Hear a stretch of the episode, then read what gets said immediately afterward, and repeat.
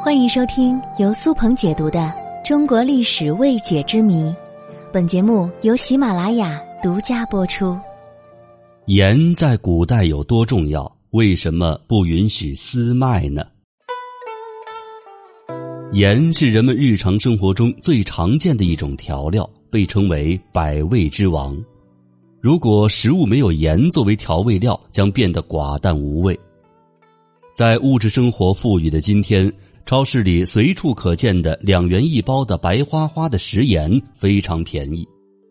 现在人们对盐的认知仿佛只觉得它是一个调味品，其实盐在古代是极其重要的。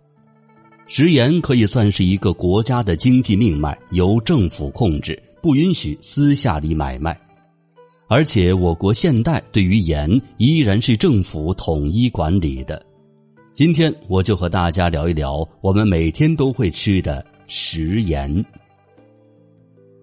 在古代，食盐属于重要的国家战略物资，只有在政府规定的地区才可以购买。那么，为什么古代这么重视食盐呢？因为民以食为天，人要吃饭，吃饭就要有盐。可能有的杠精要说了：“我只吃馒头，不吃盐，行不行？”那么我告诉你，答案是不行的，因为人类如果一段时间不吃盐，身体就会变得十分疲惫，会发生呕吐、四肢无力等症状，没有办法投入劳动，时间一长还会危害人的生命。所以说，食盐这就关系到整个国家百姓的生命安全。如果政府不加管控，被奸商私人垄断。那么，整个国家都将会受到断盐的危险，这个后果是不堪设想的。食盐除了关系到国家民生以外，也是国家重要的税收来源。食盐能够为国家带来巨大的财富。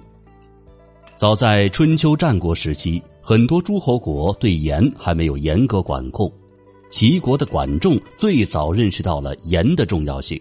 他便向齐王上书，提议朝廷进行食盐的完全控制，禁止私营，同时设定律法，发现贩卖私盐者可直接判处死刑。这样一个看似小小的举动，立马让齐国的国力迅速强大起来，成为当时的春秋五霸之首。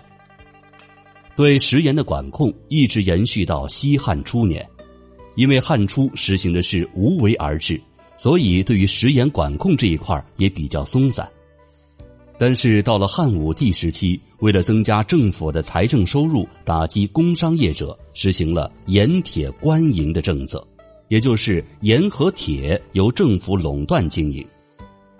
之后的朝代虽然对于食盐的政策进行了调整，但是大方向是不变的，都是以国家掌控为基础。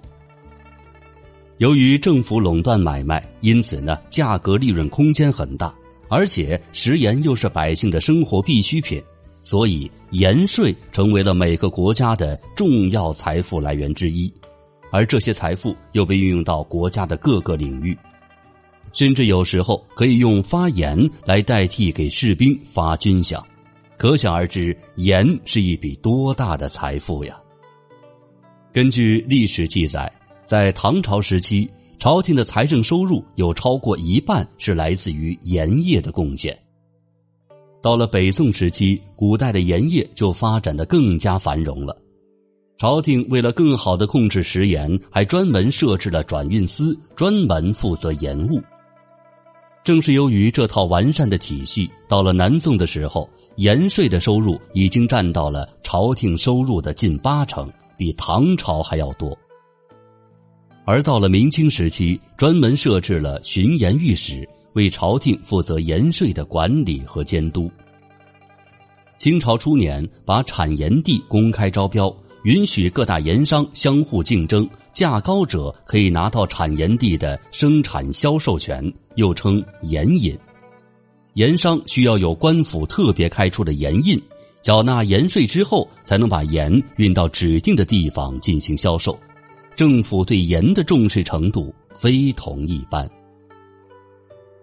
由此可见盐的价值有多大了。它是国家税收的重要组成部分，为了在盐业上面增加收入，历朝历代可谓花尽心思。更重要的是，盐有利于维护中央集权的统治。您比如说，当敌人来犯时，如果军队失去食盐，将会全身乏力，无法作战。因此，控制食盐在一定程度上就可以控制军队的战斗力。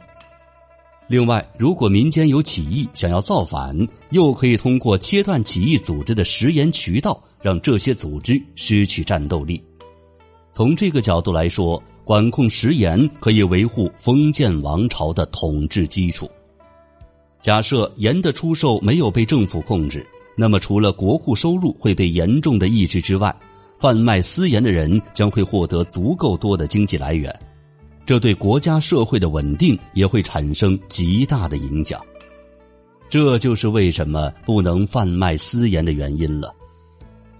细心的朋友应该会发现，在每一个王朝即将灭亡的时候，都有一个典型的特征，那就是国家已经对盐无法把控了。食盐就好似国家的保险杠一样。它是最后的一份保障。